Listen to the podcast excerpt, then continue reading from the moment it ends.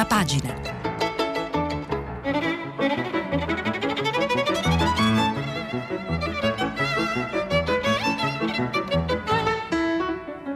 Questa settimana i giornali sono letti e commentati da Francesca Sforza, giornalista del quotidiano La Stampa. Per intervenire telefonate al numero verde 800 050 333. Sms WhatsApp anche vocali al numero 335 5634 296.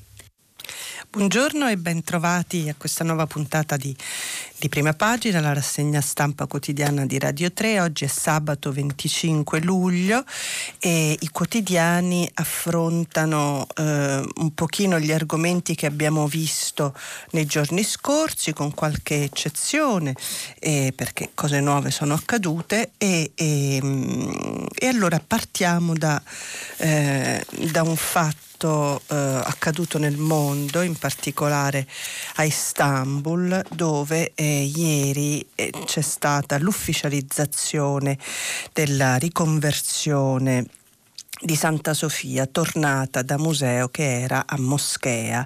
Un fatto importante non solo da un punto di vista eh, geopolitico e culturale per la Turchia, ma un fatto importante per tutto l'Islam moderato, quindi anche per l'Europa. Leggiamo eh, la cronaca che ne fa Marco Ansaldo su Repubblica eh, questa mattina, inviato ad Istanbul.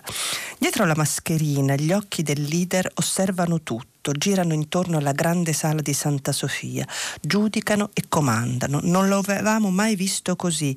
Recep Tayyip Erdogan, tela protettiva in volto, zuccotto islamico bianco sulla testa, simboli esterni che mostrano spiritualità e devozione e gli occhi fermi dietro la maschera da capo politico, calcolatore e attento. Erdogan ha vinto ancora una volta. Santa Sofia, basilica ortodossa e cattolica per mille anni, moschea per 500, museo per per meno di cento, è tornata un luogo religioso islamico. Il sogno che avevo da bambino, ha spiegato il presidente, accovacciato in prima fila tappet- sui tappeti che hanno ricoperto le icone i mosaici preziosi con le icone bizantine della Vergine e dell'Arcangelo Gabriele oscurate da un sipario, l'uomo che ormai il mondo ribattezza il sultano ha letto una sura. In quest'ora sacra, in questo luogo sacro, stiamo assistendo a un momento storico. Oggi finisce l'attesa che ha spezzato il cuore alla nostra nazione così Erdogan.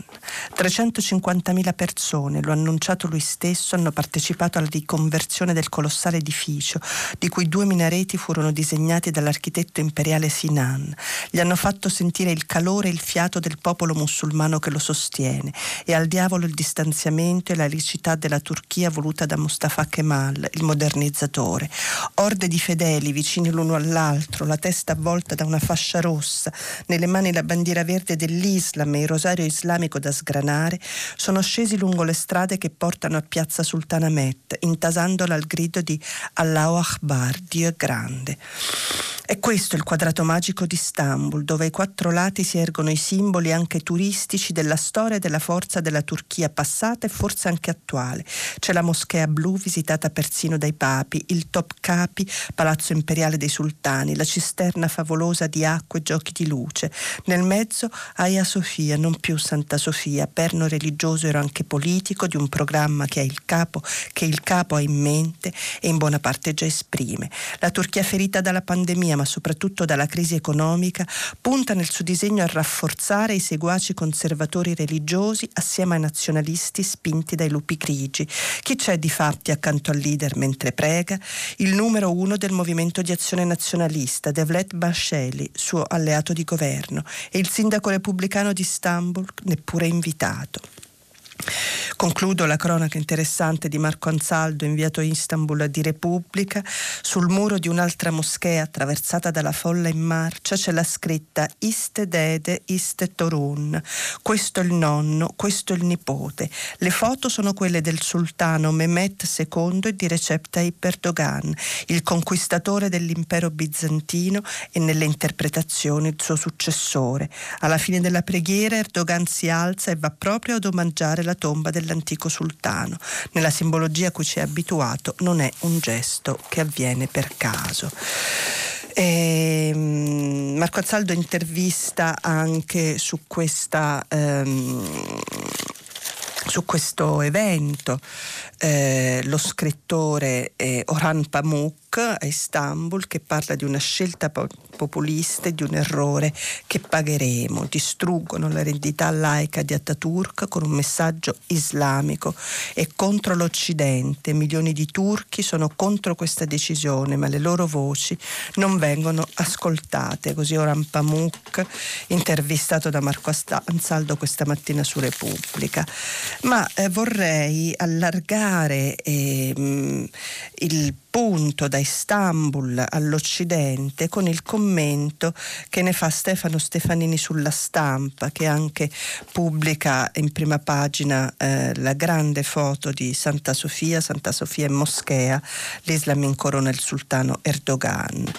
La metamorfosi di Istanbul è il tramonto dell'Occidente, si intitola il... Mm, il contributo di Stefano Stefanini eh, questa mattina sulla stampa. Ieri la Turchia ha compiuto un altro passo nell'inesorabile cammino di allontanamento dall'Europa intrapreso da Recep Tayyip Erdogan.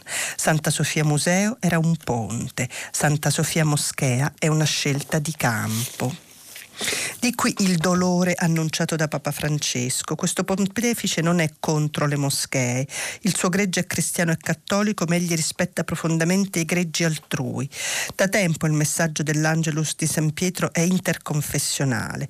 In una semplice parola Papa Bergoglio ha convogliato lo smarrimento che desta la scelta di Erdogan di contrapposizione anziché di conciliazione fra fedi e culture.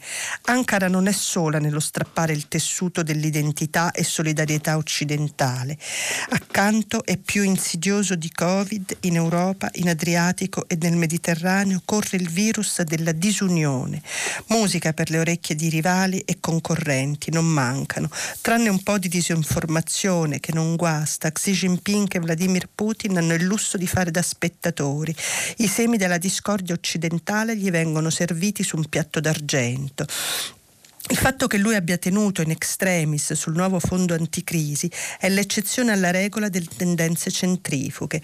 Di queste la crescente eccentricità della Turchia nella Nato e l'uscita del Regno Unito dall'UE sono la punta dell'iceberg. Hagia Sofia è il simbolo di Istanbul, ex Costantinopoli, moschettone storico che aggancia l'Anatolia all'Europa. Alla deriva medio orientale ottomana di Ankara fa riscontro quell'atlantico globalista di Londra. Il negoziato di Brexit potrebbe ancora concludersi con un accordo di libero scambio che mantenga flussi commerciali senza dazi e quote, ma non senza procedure doganali. Questo risultato ottimale, l'alternativa non escludibile del non accordo, comporterebbe il caos dei traffici fra UE e Gran Bretagna, non impedirà che la manica torni ad allargarsi. Il tunnel continuerà a funzionare, ma troverà orizzonti politici, economici e regolamentari profondamente diversi dall'una e dall'altra parte. Entrambe queste due direzioni portano alla stessa meta, un Occidente più diviso e quindi più debole. Non illudiamoci, perdere pezzi, specie due importanti, è una sconfitta. Una eh, Unione Europea senza Gran Bretagna è un'Unione Europea diminuita in statura internazionale.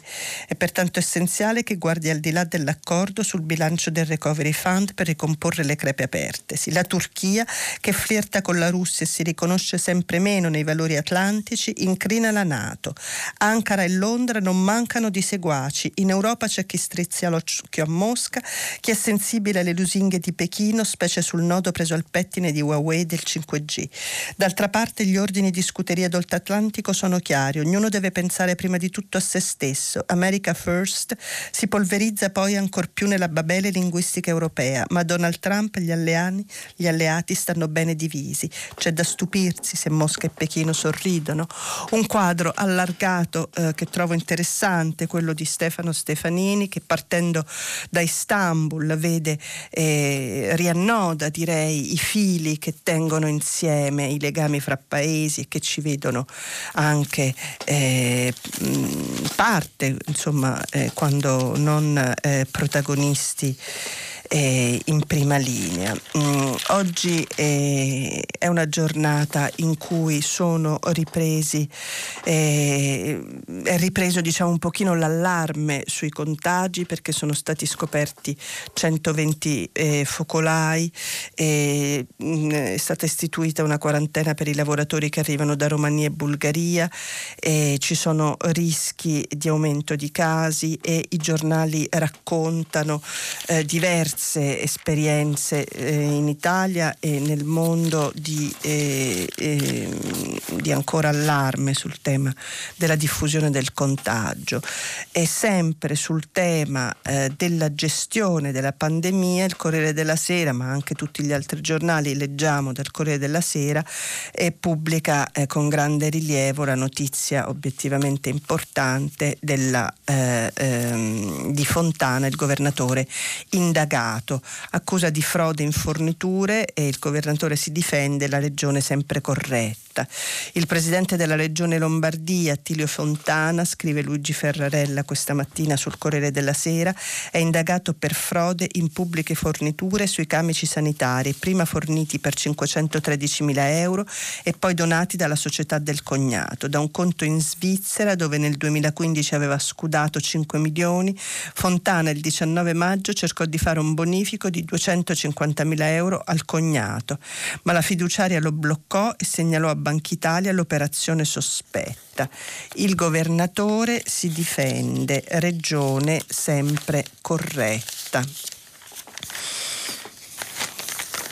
con parte dei soldi di un proprio conto, eh, sì, scusate, riprende eh, il, il, pezzo all'interno, Mm, per la verità è molto lungo, per cui mi astengo dall'intera lettura e comunque ecco, ripetiamolo, l'ipotesi per il governatore è quello di frode in pubbliche forniture e la società spiega e giustifica eh, questo, questa spesa, questa fornitura come, come donazione e però da luglio i PM stanno indagando su, su questa eh, vicenda e ora aggiungono in concorso con Fontana l'ipotesi di frode in fornitura per la mancata consegna di 25.000 dei 75.000 camici cosiddetti donati.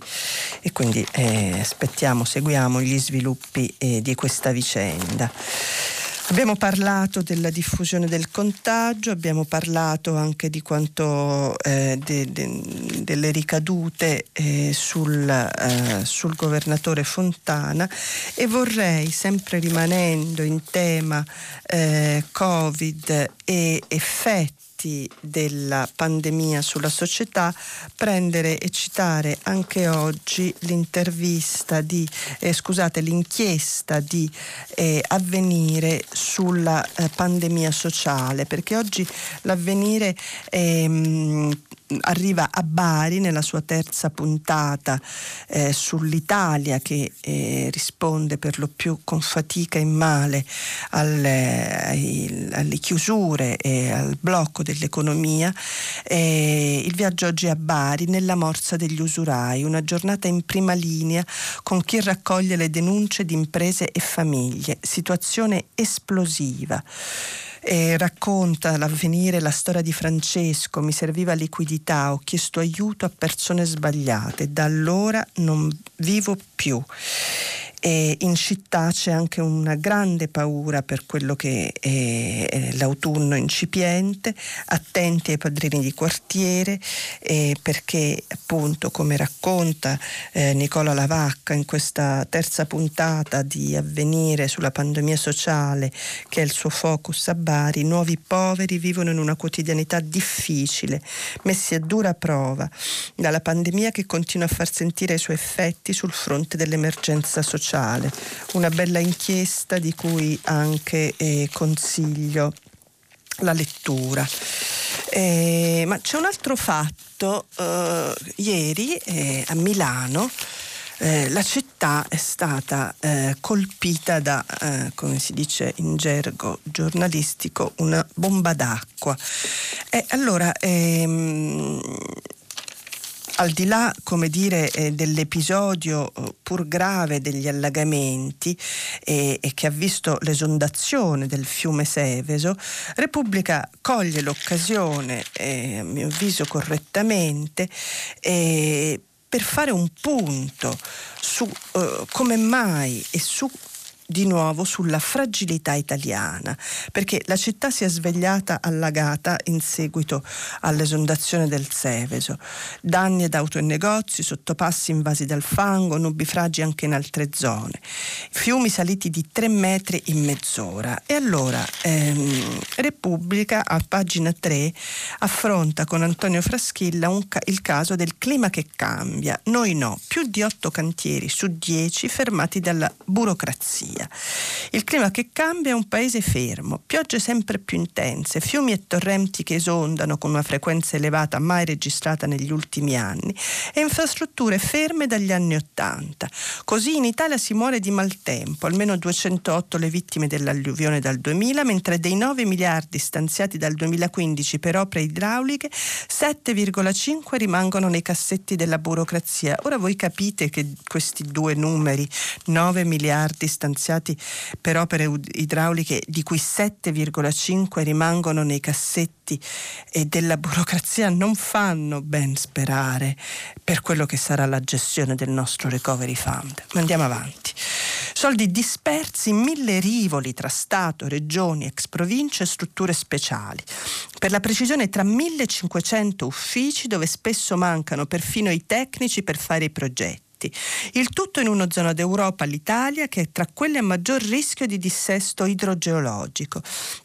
Ma se le opere per mitigare i danni da maltempo rimangono sulla carta, in compenso ogni secondo che passa, due metri quadrati di territorio vengono cementificati trasformando interi quartieri in piscine all'aperto che poi sommergono tutto, persone, macchine e case come accaduto a Milano e a Palermo. Ben 8.500 appalti su 10.000 programmati sono fermi perché mancano i progetti esecutivi, perché gli enti coinvolti non si mettono d'accordo o semplicemente per sciatteria, come sostiene l'ex capo della struttura di missione del governo eh, Renzi Erasmo De D'Angelis. Per realizzare le vasche di compensazione e altre opere attorno al Seveso dal 2015 sono a disposizione della Regione Lombardia 120 milioni e non un euro è stato speso, dice D'Angelis. In Liguria e sull'Arno a Firenze i lavori procedono spediti dopo i disastri degli anni scorsi, ma nel resto del paese i cantieri sono fermi, dal Friuli Venezia Giulia per la messa in sicurezza del tagliamento alla Sicilia. È assurdo, abbiamo i fondi contro il dissesto ma non li spendiamo. Così il ministro dell'ambiente ehm, Sergio Costa, sempre Repubblica, nell'intervista di Emanuele Lauria, che giustamente chiede i danni del Seveso e dell'esontazione eh, a che cosa sono da imputare. Guardi, siamo di fronte a piogge torrenziali che rappresentano l'inizio di una tropicalizzazione, risponde il ministro dell'Ambiente Sergio Costa. Questi eventi estremi sono sempre più frequenti. Il problema è che il 79% del nostro territorio è fragile sul piano idrogeologico ecologico. C'è la necessità, non più la semplice urgenza, di un piano di mitigazione del, del dissesto. Ecco perché non si fa, chiede Emanuele Lauria al Ministro dell'Ambiente Sergio Costa questa mattina su Repubblica. Non è un problema di risorse, quelle ci sono, garantite dal Fondo di Sviluppo e Coesione. E allora qual è il problema? Ehm, la competenza sulle azioni contro il dissesto idrogeologico è dei governatori, che sono anche commissari del governo, ma pagano dazio alle inefficienze dei comuni che dovrebbero fare la progettazione delle opere e non la fanno perché non hanno i soldi. Una banalità che rischia di provocare tragedie. Abbiamo già adottato le contromisure. Nel decreto legge semplificazione c'è una norma che permette di anticipare ai comuni il 30% delle spese per i progetti definitivi e mettiamo al servizio degli enti locali la Sogesid, società di ingegneria in-house dello Stato. I comuni d'ora in poi non hanno più scuse e sarà così. E, ehm, questo insomma credo che eh, eh, dia eh, occasione a un dibattito importante sulle risorse che vediamo eh, sempre su Milano, scusate, prima di passare alle, ehm, risorse ehm, c'è il tempo eh, che eh, in prima pagina con un certo rilievo con i sindaci di sinistra l'alluvione è assicurata, alluvione democratica ti, titola, esonda il Seveso, Milano sott'acqua, vacilla il mito della buona amministrazione di Sala. Eh, c'è una scarsa, scarsissima corrispondenza d'amorosi sensi fra il PD e le alluvioni. Sarà che quantomeno per la lunga tradizione i Dem governano con una discreta fetta dei poco più di 7.900 comuni italiani. Una serie di studi, eh, insomma, eh, fatto sta che le città da loro governate fin troppo frequentemente finiscono sott'acqua e purtroppo in alcuni casi anche con tragiche conseguenze. Così Francesca Mariani questa mattina sul tempo a proposito del, eh, dell'alluvione alluvione che ha colpito Milano e del collegamento che il tempo fa con la gestione eh, di sinistra mh, mm, di questo e di, e di, altri comuni. Ma torniamo eh, alle, alle, risorse, perché eh, la questione delle risorse è affrontata, è, è il tema un po' eh, non solo dei giorni scorsi, ma eh, immagino del futuro. E, e, ehm, e diciamo, entrando un pochino nella polemica politica eh, di giornata eh, di questi giorni, c'è il dibattito sul MES. Ieri il Sole 24 ore, noi poi non l'abbiamo segnalato con sufficiente enfasi eh, perché poi ognuno fa le sue scelte, però eh, c'è stato un, un, dibattito sollevato dal Sole 24 ore sul MES, la cui ricostruzione vi eh, vi riconsegno oggi eh, dal Fatto Quotidiano che ripercorre la vicenda.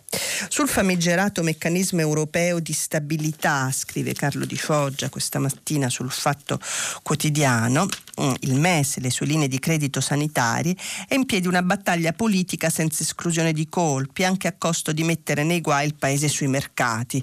E questo dato però non, direi che non è confermato perché i mercati non si sono sono eh, destabilizzati.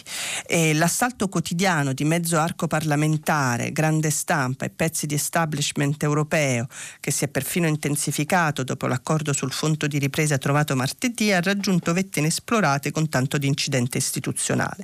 Il Sole 24 Ore ha aperto la, mh, mm, la sua prima pagina attribuendo al ministro dell'economia Roberto Gualtieri la frase tensione di cassa se non usiamo il MES. Tradotto l'Italia sta per finire i soldi. Secondo il quotidiano di Confindustria, dimostra il senso di quanto detto da Gualtieri al vertice tra i capi delegazione della maggioranza a Palazzo Chigi mercoledì, prima del Consiglio dei Ministri che ha varato il nuovo scostamento di bilancio per 25 miliardi a copertura del nuovo decreto di agosto. Per tutta la giornata il Tesoro è stato subissato di telefonate. La smentita è arrivata solo poco prima delle 13 dopo la rivolta dei 5 Stelle e gli attacchi dell'opposizione, come se la notizia non fosse price sensitive, cioè in grado di, cre- di creare tensione sui mercati. Gualtieri non ha mai pronunciato le parole attribuitegli dal titolo del quotidiano e per il bilancio dello Stato non esiste alcun problema di cassa, fanno sapere dal Ministero all'ora di pranzo. Le ore passate senza smentire impegni istituzionali del Ministro. A Palazzo Chigi tra i grillini non sono così convinti, tanto più che ieri anche Repubblica, questo ne abbiamo parlato, eh, in prima pagina eh, sparava una frase, l'Italia prende il MES, attribuita al commissario eh, UE degli affari economici Paolo Gentiloni, un riassunto molto apodittico del ragionamento dell'ex Premier PD, i soldi del Recovery Fund arriveranno nel 2021, nel frattempo uno strumento è già disponibile, ovvero il MES, ne abbiamo parlato, un'ovvietà serale che contrasta con la leggerezza con cui per ore si è lasciato far credere a problemi di liquidità per l'erario. Una di quelle informazioni che possono scatenare terremoti finanziari e oggi un vero controsenso visto che il rendimento dei decennali italiani è intorno all'1%, in calo dopo l'accordo di Bruxelles sul recovery plan. Ieri comunque conclude l'articolo di Carlo Di Foggia sul fatto che ricostruisce la giornata politica e anche un pochino guarda a quella che saranno gli sviluppi nella prossima settimana, lo spread non ha reagito alla notizia che il principale giornale economico dava sul ministro e le casse dello Stato, chissà se è un complimento per Guartieri o per il Sole. Ehm, è vero che il dibattito sul MES è un dibattito eh, politico eh, forte, interviene su questo anche il giornale che eh, con Renato Brunetta a pagina 4 eh, scrive eh, in un commento, in un intervento dal titolo Arriva la doccia fredda dopo la grande euforia, scrive investimenti indispensabili, improcrastinabili, da realizzare subito per evitare che il nostro sistema sanitario si faccia trovare impreparato a una possibile ripresa della pandemia. Investimenti che, come quantificato dal ministro Speranza, ammonterebbero almeno a 20 miliardi di euro tra 2020 e 2021, per poi toccare tutti e 37 miliardi messi a disposizione dal MES entro il triennio. Ecco, per finanziare questi investimenti le uniche risorse disponibili attualmente sono soltanto quelle del MES.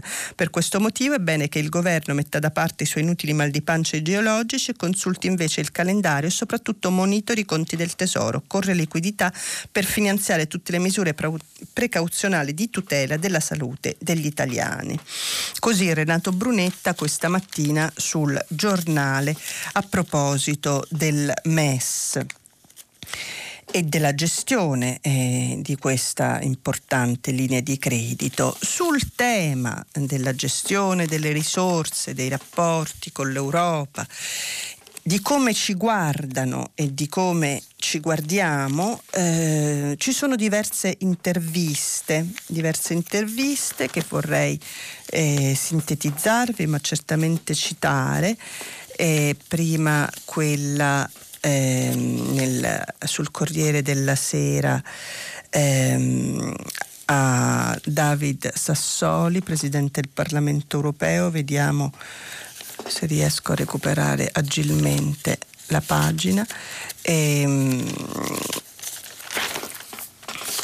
ecco, tra l'altro oggi sì, ecco, il fondo salva stati è un'opportunità, tasso insuperabile, non rinunceremo a negoziare sul bilancio in ballo la democrazia UE, così ehm, David Sassoli, eh, guida dell'Europarlamento, eh, interviene oggi in un'intervista rilasciata a Francesca Basso che chiede sulle risorse proprie gli stati faticano a mettersi d'accordo. I critici dicono che sono solo nuove tasse europee. Perché stavolta sarà diverso? Le nuove risorse proprie servono a finanziare il budget europeo senza pesare sui bilanci nazionali. Pertanto vanno introdotte rapidamente con una calendarizzazione dettagliata per i prossimi anni. Non si tratta di nuove tasse ma di regolare attività nel digitale. Nelle politiche di contrasto alle emissioni di CO2 nell'uso della plastica nelle attività finanziarie. Inoltre le risorse proprie saranno a garanzia dei bond che metterà la Commissione. I fondi del Recovery Fund, chiese Francesca Basso, saranno disponibili dalla seconda metà del 2021. L'Italia deve riconsiderare il MES. È un'opportunità, risponde il Presidente dell'Europarlamento David Sassoli perché tutti i cittadini vogliono un rafforzamento delle strutture sanitarie. L'Europa non sta imponendo nulla, ha messo degli strumenti a disposizione, sarà responsabilità dei governi verificare il loro utilizzo. Il MES consente di realizzare programmi di rafforzamento della sanità pubblica, assunzioni, risorse per i medici specializzanti, investimenti per apparecchiature, nuovi ospedali, aiuti alle regioni commissariate che non possono fare investimenti. Credo che sul mercato non ci siano altri soldi disponibili al tasso dello 0,1%. 0,1%. Così eh, David Sassoli eh, su Repubblica, eh, scusate sul Corriere della Sera, mentre invece sulla Repubblica ehm, parla il Presidente del Consiglio europeo Charles Michel e di nuovo anche qui ehm, si affronta il tema delle risorse e, e si parla dell'importanza di approvare ora il Recovery Fund. Colpo ai populisti, per la UE è un nuovo inizio, ora tocca ai parlamentari.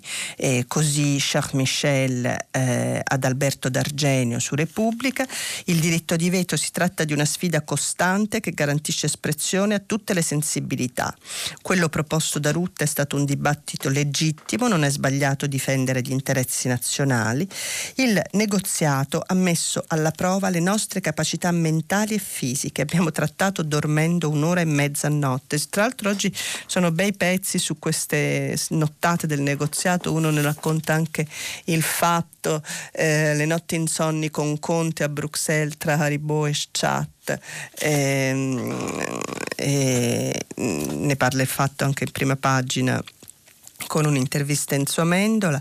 E, è interessante anche vedere la capacità dei leader di negoziare e di, anche di questo parla l'intervista a Charles Michel. Ma tornando sempre al problema del MES, c'è un'altra intervista eh, sulla stampa al governatore eh, veneto Luca Zaia che ad Amedeo la mattina dice chiaramente il MES non chiedete alle regioni, decida il governo anziché litigare.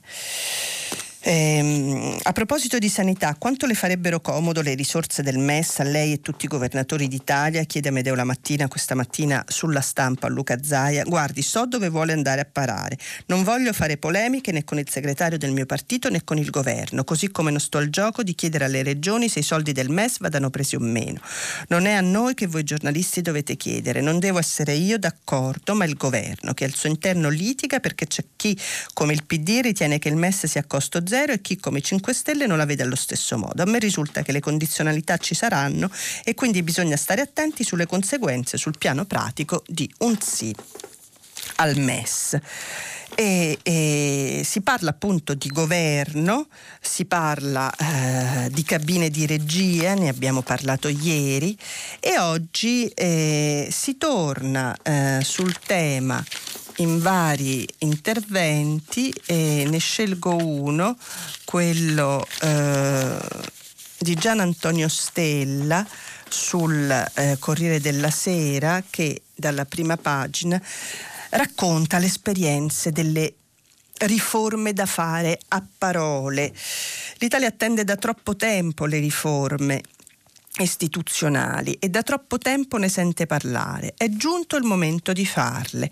Parole del capo dello Stato Scalfaro alla vigilia di Natale del 1996. Se quasi tutti ammettono che l'Italia è ancora in mezzo al guado, aggiunse l'allora presidente del Senato Mancino, allora smettiamola di prenderci in giro sparando contro i governissimi e le tregue. Diciamo che l'Italia ha bisogno di una grande stagione di riforme, di una vera e propria assemblea costituente. È passato da allora un quarto di secolo secolo e 40 sono gli anni trascorsi da quando l'appello a una stagione di riforme per uscire dalla crisi che ci attanaglia venne lanciato da Bettino Craxi, Claudio Martelli, Giovanni Spadolini e altri ancora.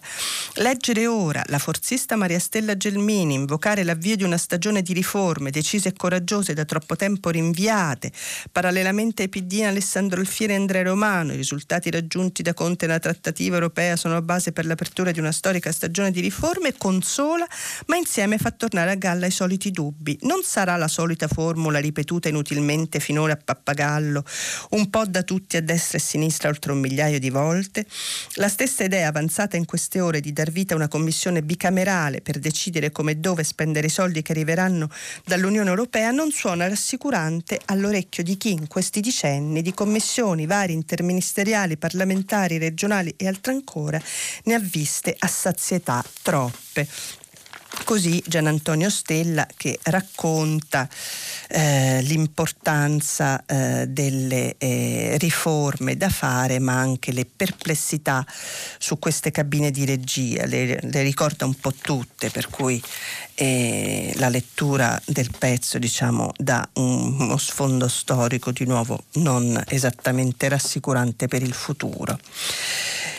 Ma passiamo a questo punto, lasciamo diciamo, la politica anche perché ehm, verso il weekend avremo problemi. Ah, però no, volevo segnalare eh, la lettera, prima di eh, passare a un altro tema, volevo segnalare la lettera del segretario del PD Nicola Zingaretti, un piano senza ideologia, dobbiamo fare presto perché si inquadra al di là come dire, delle, degli interventi di occasione, eh, si inquadra nella volontà di... Di mettere in circolo delle idee. Allora un'intera pagina sul Corriere della Sera sul, eh, sulle priorità del Next Generation eh, Plan eh, che eh, vi leggo un, un brano conclusivo, ma insomma oltre eh, le cose che già abbiamo sentito in questi giorni, mi sembra interessante che Zingaretti sottolinea la necessità di vedere protagoniste le donne con risorse destinate a politiche per la parità. Serve all'Italia, possiamo finalmente cambiare rotte e utilizzare decine di miliardi di euro investendo sul lavoro delle donne e delle ragazze, sui loro percorsi di studio, sostenendo la partecipazione delle donne nelle lauree in discipline scientifico-tecnologiche, con attenzione all'impatto di genere. È necessario necessario fare presto, decidendo rapidamente superando inutili posizioni ideologiche. Il governo scelga gli strumenti migliori per garantire massima velocità di esecuzione. Solo così, con una visione e nuove politiche, si crea nuovo buon lavoro.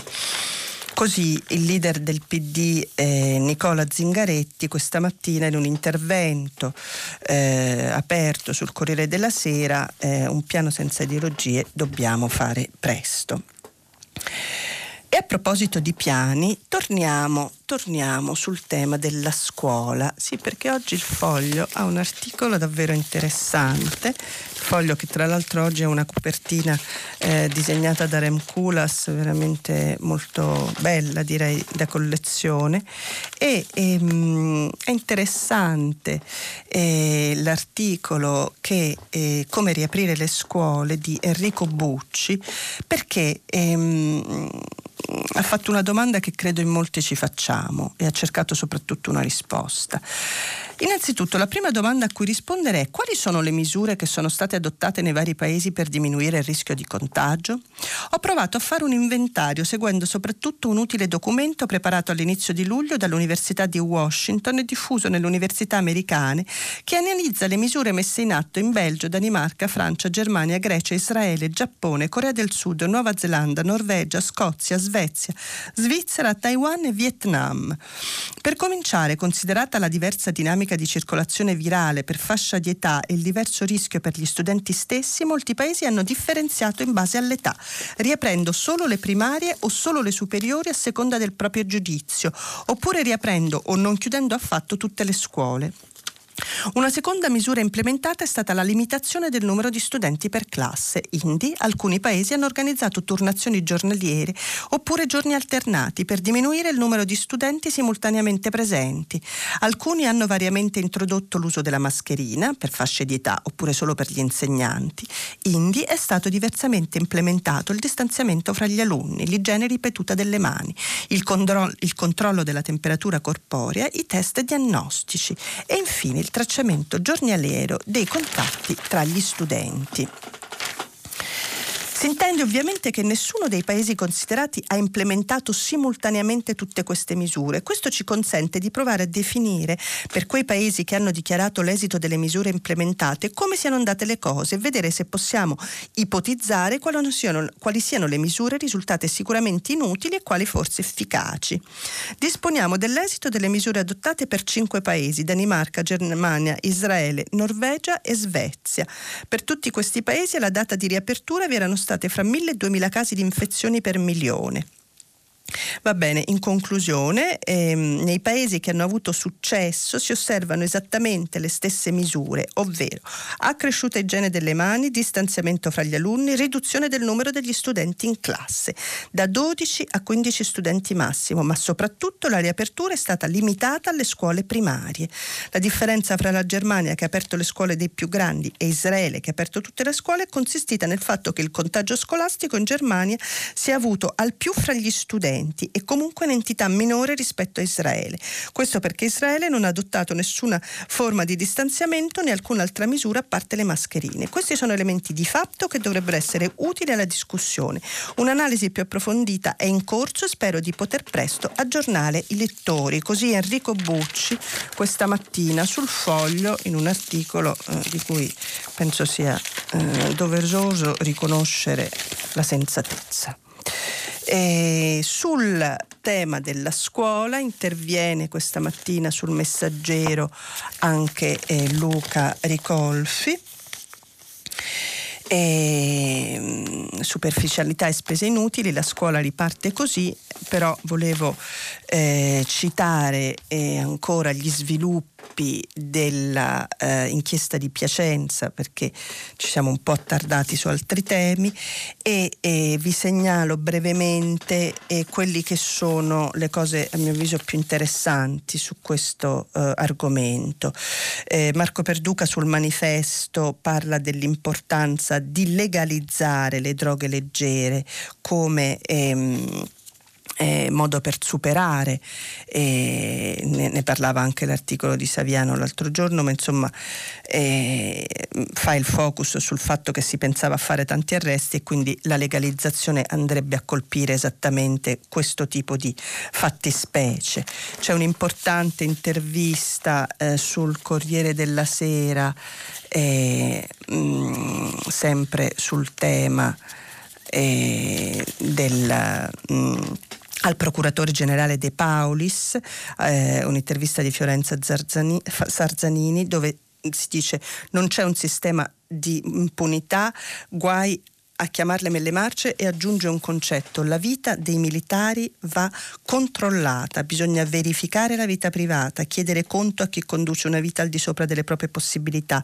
Deve cambiare la mentalità, ridimensionando il carrierismo fine a se stesso. E anche eh, il riformista interviene con un articolo interessante di Sansonetti che avvisa eh, sul rischio di gogne perché eh, ricorda che in tribunale si fanno i processi non per la via, non sui giornali. E, il linciaggio è un orrore, assistiamo alla gogna, secondata anche dall'uso delle conferenze stampa delle procure, senza difesa, nelle quali gli indiziati sono spolpati. Nessuna, nessunissima simpatia per questi carabinieri, ma se perdiamo l'idea che un imputato è un essere umano, perdiamo la civiltà. E ultimissima segnalazione, eh, ma questa davvero ci tengo, ha fatto davvero il giro dei social, molti l'avranno vista il video, il discorso della deputata eh, americana al congresso Alexandria Ocasio-Cortez, la mia lezione agli uomini che ci odiano, che la stampa ripropone in traduzione questa mattina. Ehm, L'Alessandra Ocasio-Cortez è stata stata eh, insultata. Ehm, da un, da un, suo eh, collega e, e ehm, questo collega si è poi scusato e lei ha però fatto un, un discorso molto toccante eh, di cui consiglio la lettura perché eh, puntando il dito sul fatto che non ci si può scusare dicendo anch'io una moglie e due figlie perché eh, è una scusa non sincera e tradisce eh, una assoluta mancanza di rispetto. È stato un video molto visto e un discorso molto molto bello che allarga eh, eh, diciamo anche le argomentazioni eh, sulle questioni di genere. La rassegna di oggi finisce qui, vi aspetto dopo la pubblicità per il filo diretto. Francesca Sforza, giornalista del quotidiano La Stampa, ha terminato la lettura dei giornali di oggi. Per intervenire chiamate il numero verde 800 050 333. Sms e WhatsApp anche vocali al numero 335 56 34 296. Si apre adesso il filo diretto di prima pagina per intervenire e porre domande a Francesca Sforza, giornalista del quotidiano La Stampa. Chiamate il numero verde 800 050 333. Sms WhatsApp anche vocali al numero 335 5634 296. La trasmissione si può ascoltare, riascoltare e scaricare in podcast sul sito di Radio 3 e sull'applicazione RaiPlay Radio. Bentornati al filo diretto e vi ricordo che stiamo pubblicando i vostri messaggi anche vocali sul sito di Radio 3, ne stanno arrivando diversi, i temi eh, più gettonati sono eh, legittimamente quelli legati alla crisi meteorologica e anche alla scuola, ma partiamo con la prima delle vostre telefonate. Pronto? Eh, pronto, buongiorno. buongiorno. Mi chiamo Alessandro e telefono da Lucca volevo intervenire su una questione che tocca vari punti delle cose che ha discusso prima nella lettura dei quotidiani. Direi la scuola e il buon uso delle risorse. Sì. Perché io ho una, una domanda che, che forse è banale, ma a cui io non riesco a dare risposta, e cioè qual è il rapporto tra l'acquisto dei banchini singoli e la prevenzione da contagio da virus nelle aule? Perché mi spiego, se i banchini singoli pre, ehm, pre, permettono di mettere più banchi nelle aule, Beh, questo mi pare in contraddizione perché la nostra esigenza è di mettere meno alunni nelle classi certo. meno, e, e, quindi ecco, eh, dunque, eh, qual è il rapporto con la, la prevenzione del virus? E secondo me l'acquisto di questi banchi eh, comporta uno spreco di risorse e, e preziose e di tempo prezioso. Eh, io non, eh, non, capisco quale sia il rapporto acquisto banchi, ripresa della scuola in sicurezza. Mm, non riesco a capirlo questo. Mm. Eh, gentile ascoltatore, non è l'unico. Eh, le aggiungo che eh, questi banchetti hanno anche le rotelle e che per chiunque abbia un'esperienza anche come dire per sentito dire delle classi italiane eh, non è difficile immaginare che cosa significa mettere dei bambini o dei ragazzi su dei banchetti che hanno le rotelle. Eh, cioè significa come dire rischiare un effetto autostrada all'interno di una classe io f- faccio fatica anch'io a capire i banchetti e un po' me lo rimprovero perché penso che qualcuno eh, ci abbia ragionato e, e ho cercato anche delle, eh, delle mh, mm, testimonianze in questi giorni eh, a favore dei banchetti. Non le ho trovate, abbiamo letto ieri è il pezzo sul foglio in cui eh, c'erano eh, il più grande produttore di questo genere di banchetti disperato perché eh, non poteva neanche partecipare al bando vista eh, l'enormità della richiesta. abbiamo eh, visto anche in televisione la ministra Azzolina eh, presentare questo banchetto e nessuno, come dire, credo di noi ha avuto l'impressione che ci si trovi di fronte ad un'effettiva svolta. E, ehm, che dire, eh, diciamo che no, non sembra un ottimo inizio. Io vorrei essere sorpresa, immagino anche, anche voi, eh, dalla presenza dei banchetti in classe come risoluzione del problema. Mi sembrava più ragionevole invece e, e, ehm, e credo che lì sia il vero problema. Eh, la questione dei numeri, dei numeri dei nostri alunni in classe. Eh, eh, le nostre classi sono troppo affollate e allora eh, questo impone un, eh, un investimento davvero diverso che eh, a mio personalissimo avviso, ma non sono un, un'esperta, eh, mi sembra più eh, bisognoso di attenzione che non eh, diciamo mh, mm, della strategia dei banchetti. E, mh, mm, spero di sbagliarmi, davvero in questa occasione spero di sbagliarmi. Passiamo a una prossima telefonata, pronto? Pronto? Buongiorno. Buongiorno, sono Riccardo da Roma. Eh, prima avete parlato delle riforme, delle riforme che molti hanno evocato ma sì. che spesso da 30 anni si evocano le sì. riforme. Vorrei fare un'analogia alla situazione attuale con i primi anni 2000, quando mm-hmm. siamo entrati nell'euro. Allora nell'euro tutti dissero, signori non crediate che entrare nell'euro sia una sciocchezza, è una sfida, dobbiamo rimboccarci tutte le maniche, c'era Ciampi mi ricordo, eccetera. e quindi dobbiamo eh, utilizzare questa tu che noi abbiamo per poter aiutare questo paese a fare le riforme. Però che, che successe? A mia memoria il primo decennio degli anni 2000 ha visto le famose contrapposizioni tra i governi Prodi e i governi Berlusconi, in cui c'era una sinistra rigida certo. che non riusciva a collegare la sinistra, la destra che quasi era un po' una difesa degli interessi privati di Berlusconi, tutti ricordiamo tutte le polemiche giudiziarie, insomma per dieci anni si combinò poco o nulla a mia memoria. Per cui queste riforme che devono essere fatte perché c'era un credito finanziario dato dall'entrata nell'euro è stato disperso. Io ricollego il momento di oggi come se ci trovassimo di fronte a un'occasione tipo quella dell'entrata nell'euro. Cioè abbiamo adesso questa, chiamiamola, soffiata finanziaria e dobbiamo utilizzarla rimboccandoci tutti con sacrifici le mani, per, poter, per poter realizzare. Ma questo non significa che devono venire benefici per cui ora stiamo meglio. Noi dobbiamo esatto. rimboccarci le maniche il doppio di prima. Esatto. Non dobbiamo lavorare un'ora in meno, dobbiamo lavorare un'ora in più. Dobbiamo lavorare d'agosto.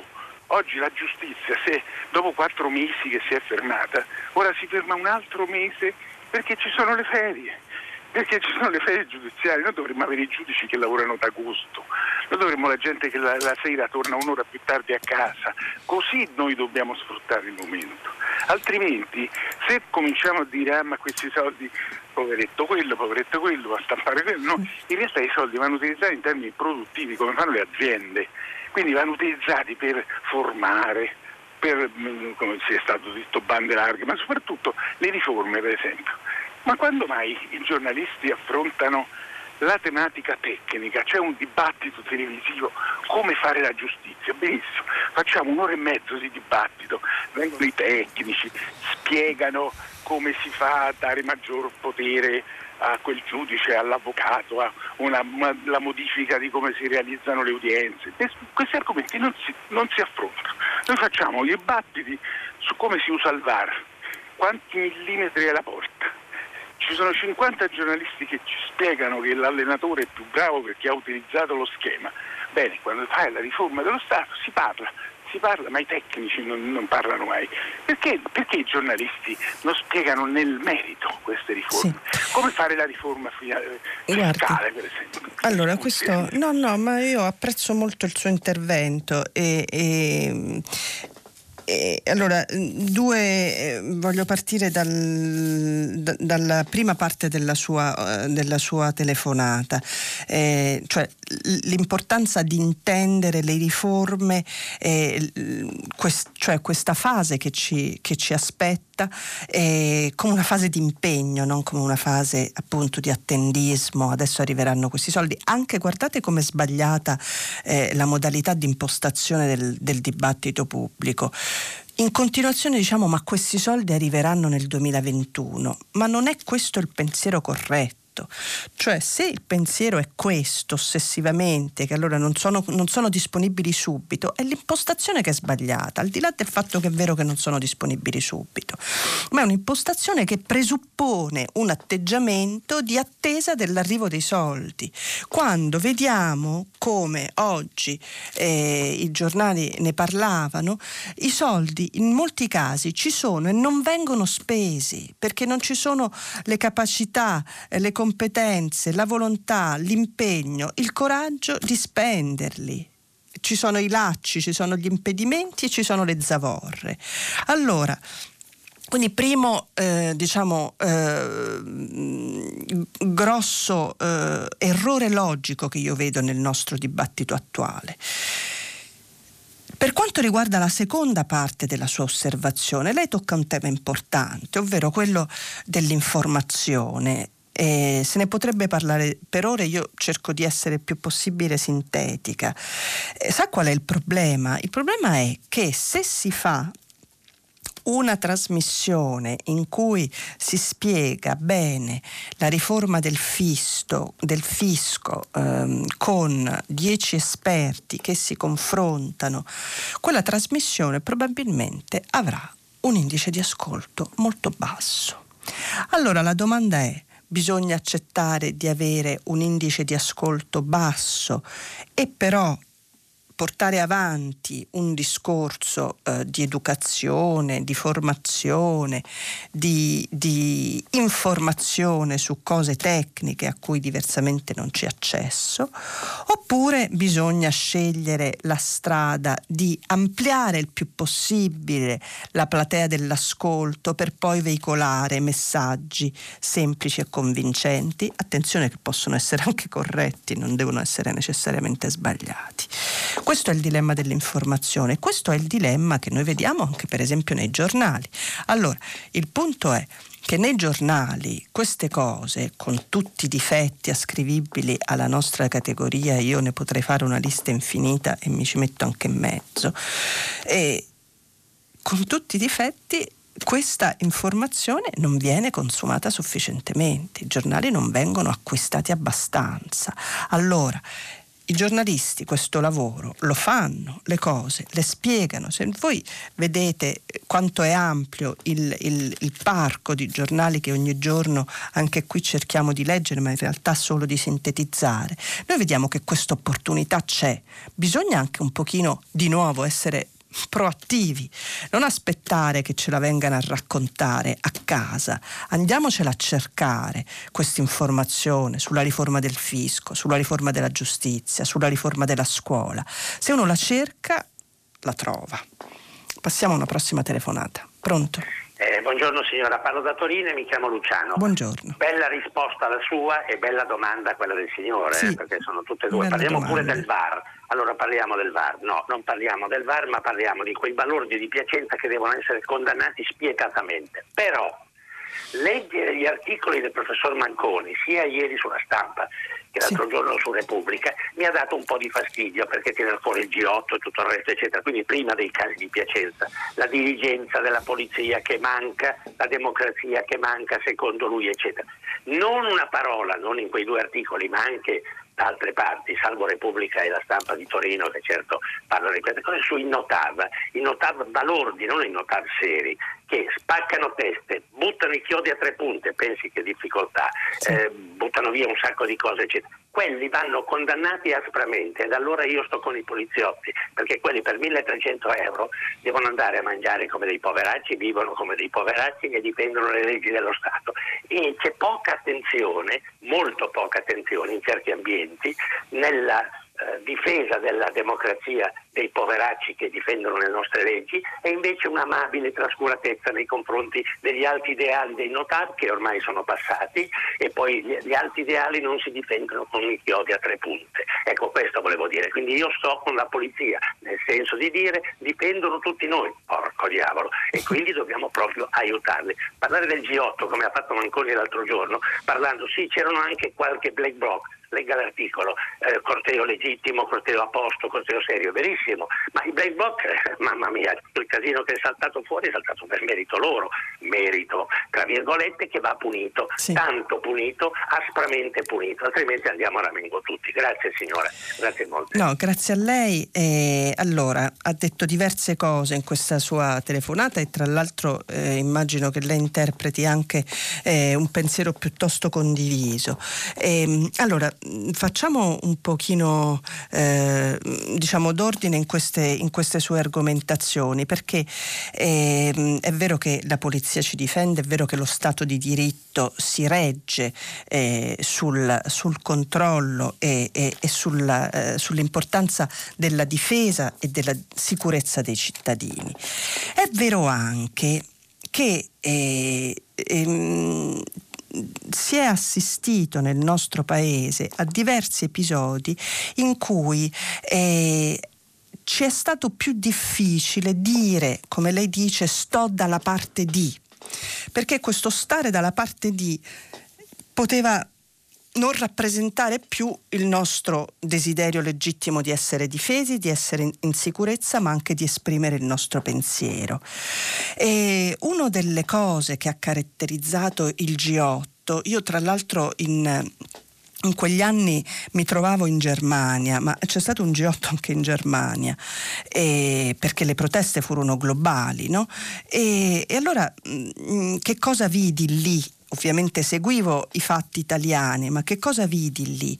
Vidi e, e, ricordo, e, e, ricordo, che dal giornale mi arrivava l'input, ma vai a vedere questi black bloc tedeschi, ci saranno? E allora, e io mi rendevo conto di come lì l'informazione non fosse centrata sulla caccia al black bloc, cioè sullo spostare il riflettore sul black bloc, il quale probabilmente se avesse saputo di avere il riflettore puntato su di sé avrebbe volentieri tirato una pietra.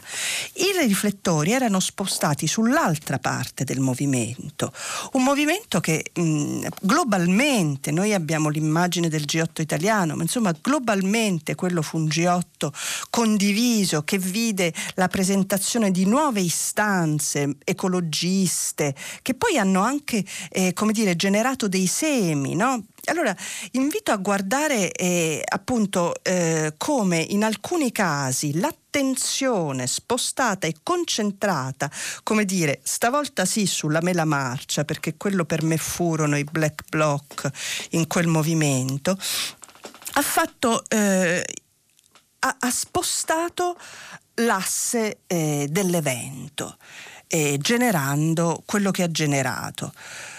E allora, eh, bisogna tenere il fuoco sulle cose importanti per quanto riguarda i diritti, non ragionare sempre sull'eccezione. Eh, quello che eh, erano i black bloc per il G8, cioè un'eccezione all'interno del movimento, non esime, non, non, va contro l'affermazione che chi tira una pietra su una macchina, su una vetrina, su una persona debba essere fermato e perseguito. Non sono due affermazioni conseguenziali, sono due cose diverse, entrambe eh, con un loro ambito di riferimento. Quindi, in definitiva, eh, certo che eh, è importante difendere le forze di polizia, ma in questa circostanza il, il, mio consiglio è di non mettersi da una parte così mm, per, eh, per, scelta eh, a prioristica. Eh, è vero che i tribunali, i, i, processi si fanno nei tribunali, io sono molto d'accordo con Piero Sansonetti perché non è bella questa gogna e non è, e non è costruttiva e, e, e, secondo me è anche segno di una giustizia che, non, che perde un pochino la misura. È anche vero che bisogna avere la forza di capire che ci sono delle storture che vanno inanellate, capite, approfondite e che eh, ogni volta dobbiamo confrontarci sulla sul, eh, su dove sta davvero la difesa del diritto. Ogni volta lo dobbiamo fare, senza pigrizia, senza rinunciare, senza me- prenderla come una cosa tra squadre di calcio. Stiamo parlando di forze della nostra società. Grazie di questo intervento. Passiamo alla prossima telefonata. Pronto? Buongiorno dottoressa Sforza, sono Piero da Torino. Buongiorno. Senta, alcuni mesi fa il direttore del Sole 24 Ore, dottor Tamburini Fabio, uh-huh. ha detto che l'emergenza più grave che abbiamo in Italia è l'emergenza demografica. Ora io volevo far presente che il 21 luglio, martedì scorso, è stato approvato finalmente un provvedimento, alla, un decreto legge alla Camera in merito all'assegno unico universale per i figli. Sì. Di questo provvedimento non ho letto notizie né sulla stampa né su altri giornali. Lei poco fa parlava dei difetti dei giornali. E questo è un provvedimento importante, da anni che si pensava sempre che la, eh, la famiglia sarà per il prossimo anno che certo. aiuteremo. C'è un articolo della Costituzione, l'articolo 31, che parla in modo molto chiaro di agevolare le famiglie, soprattutto le famiglie numerose, le famiglie monoreddito. Certo. Questa notizia io l'ho saputa non dai giornali, ma l'ho saputa alla radio dall'onorevole Del Rio, il quale ha spiegato che fin dalla gravidanza, da un certo punto di mesi della gravidanza verrà dato un, questo assegno e che il provvedimento passerà presto al Senato e andrà in vigore dal primo gennaio del prossimo anno. Ha precisato l'onorevole Del Rio anche la cifra, 200 euro al mese per ogni figlio. Sì. E non ci saranno più le famiglie con figli di serie A e le famiglie con figli di serie B. Anche i lavoratori autonomi avranno questo, questo sussidio, questo, questa cifra. Sì. E questa mi pare una bella notizia che però, come le dico, non l'ho letta sui giornali. Allora, e questo guardi, volevo chiedere conferma a lei. Sì, eh, no, posso dirle che eh, questa notizia è stata pubblicata con un ampio rilievo eh, dall'avvenire, mh, mm, se non sbaglio, due giorni fa e ne abbiamo dato conto anche qui a prima pagina perché ci aveva colpito. È stata anche poi ripresa da altri, eh, da altri media, eh, però devo darle ragione che l'importanza della notizia eh, meritava eh, più spazio. Anch'io eh, mi sono. I giornali un pochino ne hanno parlato, eh, in alcuni casi bisogna guardarli diciamo con un occhio un po'. Ehm, da segugi perché delle volte le cose sono magari scritte in un colonnino oppure eh, in un, un elzeviro, in una breve. Eh, però ora eh, eh, l'avvenire invece ci aveva investito molto, per cui lo ricordo bene. Eh, gli altri probabilmente meno e è forse eh, questo un po' anche il problema. Perché attenzione, poi i giornali eh, non sono, eh, non, sono, privi di, di pecche o di errori e spesso tendono a privilegiare degli argomenti, come dire, di... Mh, mm, eh, di contesti, di storie politiche più che di eh, eh, provvedimenti vicini al cittadino. Questa è un pochino una tendenza, ma io credo che sia una tendenza, guardate, i giornali sono molto empatici con la società, o almeno cercano di esserlo. E, e la realtà è che poi eh, eh, il mondo della politica è attento ai giornali, quindi i giornali sono attenti al mondo della politica. Eh, spesso la società civile è meno attenta ai giornali e i giornali sono meno attenti alla società civile. È un po' l'uovo e la gallina, magari è cominciata dai giornali o non sappiamo.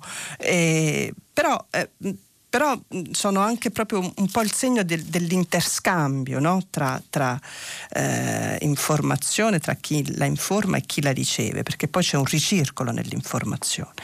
Eh, per cui sì, sono d'accordo con lei, si è trattato di una misura importante e, e sostenuta da ampia parte del nostro eh, Parlamento. Io mh, se ne è parlato, ma riconosco non abbastanza. Passiamo a una prossima telefonata. Pronto? Eh, buongiorno, sono Federica da Roma. Buongiorno. Buongiorno. Eh, mi ricollego alla lettura del giornale che faceva prima sulla bomba d'acqua a Milano sì. e, e, diciamo sul problema poi del, del clima, della cementificazione eccessiva.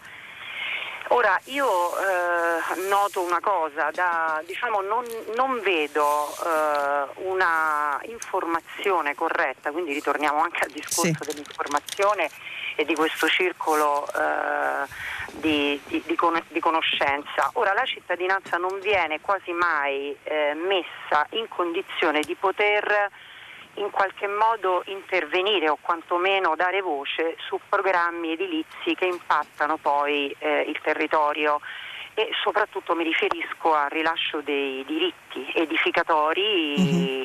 a titolo soprattutto residenziale, quindi non legati a una necessità eh, pubblica ma esclusivamente privata.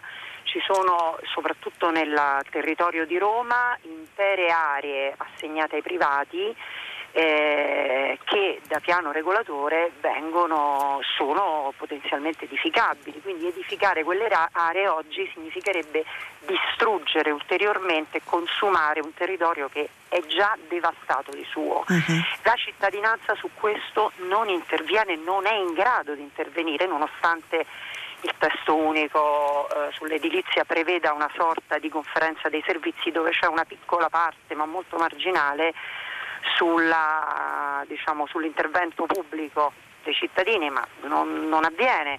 Vediamo anche non solo l'edilizia pubblica, ma anche ad esempio i centri commerciali.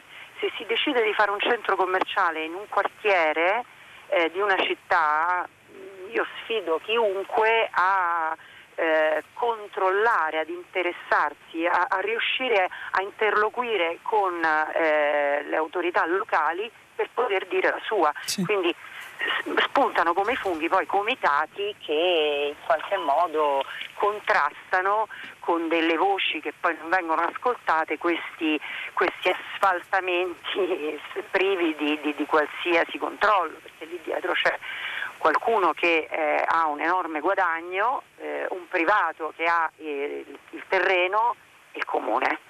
E quindi questo, voglio dire, in, in, questo è un tema che va, che va, assolutamente portato alla luce, oggi ci sono dei sistemi per poter informare, ci sono delle piattaforme, la gente potrebbe collegarsi, i giornali dovrebbero dare risonanza, insomma i cittadini dovrebbero avere un ruolo nella programmazione soprattutto privata soprattutto privata dei territori, perché altrimenti ci becchiamo le bombe d'acqua e gli allagamenti. Sì. Questo è un po'. Guardi, l'ho ascoltata con molta attenzione e da, eh, sebbene eh, appunto non abbia una soluzione, eh, però mi piace riflettere ehm, su questo tema eh, grazie eh, al suo intervento, perché eh, un, c'è un punto fondamentale nel suo, nel suo ragionamento, cioè ehm, che è proprio quello che vediamo ehm, essere il problema in tanti settori. Quando si dice la burocrazia, no, si intende esattamente questo, eh, non soltanto eh, la complicazione nel eh, presentare una domanda, ma la complicazione nell'accedere alla partecipazione. E la partecipazione, soprattutto eh, nelle realtà del territorio, che poi sono le realtà in cui tutti insistiamo, perché voglio dire, ciascuno di noi prima di essere eh, di una professione eh, o, o, di un'altra è un cittadino, è un abitante di un luogo e di quel luogo vorrebbe eh, partecipare alle sorti. E, e, e ci sono ostacoli effettivamente alle forme partecipative. In questo ehm, eh, ehm, si capisce come per esempio eh, il Movimento 5 Stelle degli inizi avesse eh, a mio avviso eh, ehm, centrato il punto, no? cioè l- l'importanza della partecipazione. vediamo come eh, quelle istanze si sono nel frattempo eh, disperse, ma non credo che si sia disperso, cioè si, è dispersa la prassi, ma non credo che si sia disperso nel, eh, nell'elettorato italiano, tra i cittadini italiani, quell'esigenza. Io credo che chiunque oggi rende più facile la partecipazione e non è sufficiente una piattaforma online, questo anche l'esperienza del Movimento 5 Stelle lo ha descritto detto, cioè la partecipazione avviene sui territori e bisognerebbe ripartire dai territori. Credo che vincerà la sfida politica eh, prossima del futuro chi avrà il coraggio di creare un legame forte con il territorio, perché il mondo dell'associazionismo, il mondo del, eh, del, appunto della volontà di partecipazione è un mondo eh, frastagliato ma ricchissimo, che avrebbe semplicemente bisogno forse di, un, di una operazione di centralizzazione, di, di, convogliare tutte le forze, allora sarebbero tutti più reattivi, anche i giornali probabilmente. Passiamo a una prossima telefonata, pronto? Andrea e chiamo da Livorno. Buongiorno. Eh, buongiorno. a tutti e buongiorno a lei che ho ascoltato con molto interesse e molto piacere tutta la settimana. Eh, mi riferisco a, al gravissimo episodio della caserma dei carabinieri. Sì. E mi chiedo e le chiedo eh, quali sono le contromisure che a partire dal G8 di Genova, eh, a, dagli episodi di Aldrovandi, dagli episodi di, di, di Cucchi, eh, sono state prese dalle, dai vertici de, delle, delle forze dell'ordine, sia dei carabinieri che della polizia, in termini di selezione del personale, formazione del personale, monitoraggio del personale, incluso la, la salute psichica del, degli agenti, eh, meccanismi di, di carriera. E, eh, e mi chiedo anche chi è che ha chiesto che ci fossero delle contromisure nella, nella politica, nella destra, nella sinistra, Presidente della Repubblica, e, e, e mi chiedo se, se non debba considerarsi offensivo la Costituzione come parte civile da parte del comandante dell'arma dei carabinieri, sia nel caso Cucchi che mi sembra anche in questo caso, quando non ha messo in campo nessuna contromisura. Sì. Cioè, voglio dire, è come se i carabinieri accusati si costituissero parte civile. Cioè, non, non, uno che ha il, un massimo potere come il, il comandante de, de, de, estremo dell'arma dei carabinieri, cioè ha un potere tale che non può dire che, eh, che, no, che non poteva fare qualcosa, ma non ha fatto niente. E soprattutto come, eh, si, come diceva Berlusconi ai tempi dei, dei giudici, non solo devono eh, fare, ma devono dimostrare di fare. Ai cittadini questo non è arrivato a niente. Sì. Volevo fare solo, solo una no, nota. No, è un'osservazione al G8 di Genova solo sì. una, una, chiosa, sì. perché eh, abbiamo parlato dei black bloc, i black bloc non erano una parte del movimento, i black bloc eh, erano certo. una parte eh, del, del, del, potere che ha, eh, che, che ha c'erano connivenze, ci sono le foto, ci sono filmati fra le, le forze di polizia e i black bloc, che di fatti non sono stati minimamente toccati sono stati pestati i cittadini, non i black, black, black bloc. Tra Vabbè. l'altro. Sì, ora io non mi azzardo a entrare in questo aspetto, ma ehm, insomma, ricordo che le polemiche su questo, appunto perché mi trovavo tra l'altro all'estero, eh, cosa che mi ha fatto perdere diverse puntate degli sviluppi italiani, o comunque me li ha fatti vedere da un'altra prospettiva. E, ehm, però tornando quello, al suo discorso brevemente, perché abbiamo pochi minuti, e, ehm, e, il, diciamo, il punto è che ehm, se eh, non si innesca all'interno dell'arma un, eh, un'inversione di nuovo culturale eh, per cui eh, viene premiato chi denuncia, chi vede un, eh, chi registra un abuso, chi sottolinea un errore e non punito, faccio un esempio, finché non si eh, registra un'inversione culturale sull'osservazione, oggi eh, lo diceva il procuratore nell'intervista, eh, del, eh, del, tipo di vita che si svolge, finché non si interviene da un punto di vista culturale sul, eh, sul sostituire la difesa, eh, cioè il far preferire il lavare i panni sporchi in casa propria che poi si trasforma in una difesa dell'impunità, ecco, questo eh, io credo che l'arma sia di fronte a questo uh, cambio culturale e che se non affronta questo cambio culturale perde tantissimo, perde tantissimo e la difesa eh, di questa logica dell'impunità eh, la porterà veramente in una crisi molto più profonda. E abbiamo forse un'altra telefonata? Pronto? Sì. Sì, buongiorno, Brevissima. io sono Elena e chiamo da Roma. Io volevo fare attraverso questa bellissima tradizione che scrivo da sempre, volevo fare un appello al sindaco di Roma, volevo domandargli che fine hanno fatto i vigili urbani a Roma, perché è diventato difficilissimo camminare anche a piedi, sui marciapiedi, sono, io sono una persona anziana, ho 86 anni e non posso mai camminare perché mi vengono addosso persone con la bicicletta, col monopattino e se uno di, di, di protesta ti investono pure. E quindi a un certo momento di, camminare per Roma diventa un rischio assoluto. Io vorrei sapere che fine hanno fatto i vigili, non se ne vede uno. Io delle volte chiedo, non so se hanno soppresso il tuo ruolo dei vigili. Ecco, volevo domandare alla sindaca se per piacere rimette un po' di ordine in questa città diventata così caotica, così difficile. Grazie. Le domande, le domande, da fare al sindaco di Roma sarebbero tantissime, penso che ci vorrebbe davvero una trasmissione a parte. E, e questa è una, ma eh, c'è il problema dei rifiuti, c'è il problema eh, del traffico, c'è il problema della mobilità.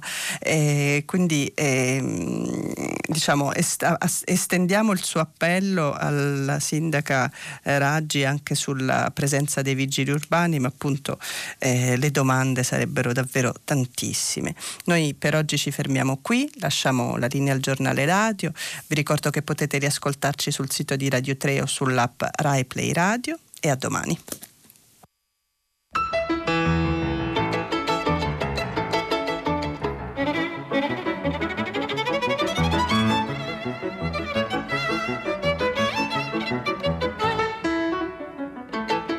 Francesca Sforza, giornalista del quotidiano La Stampa, ha letto e commentato i giornali di oggi. Prima pagina è un programma a cura di Cristiana Castellotti. In redazione Maria Chiara Beranec, Natascia Cerqueti, Manuel De Lucia, Cettina Flaccavento, Michela Mancini. Posta elettronica, prima pagina chiocciolarai.it. La trasmissione si può ascoltare, riascoltare e scaricare in podcast sul sito di Radio 3 e sull'applicazione Rai Play Radio.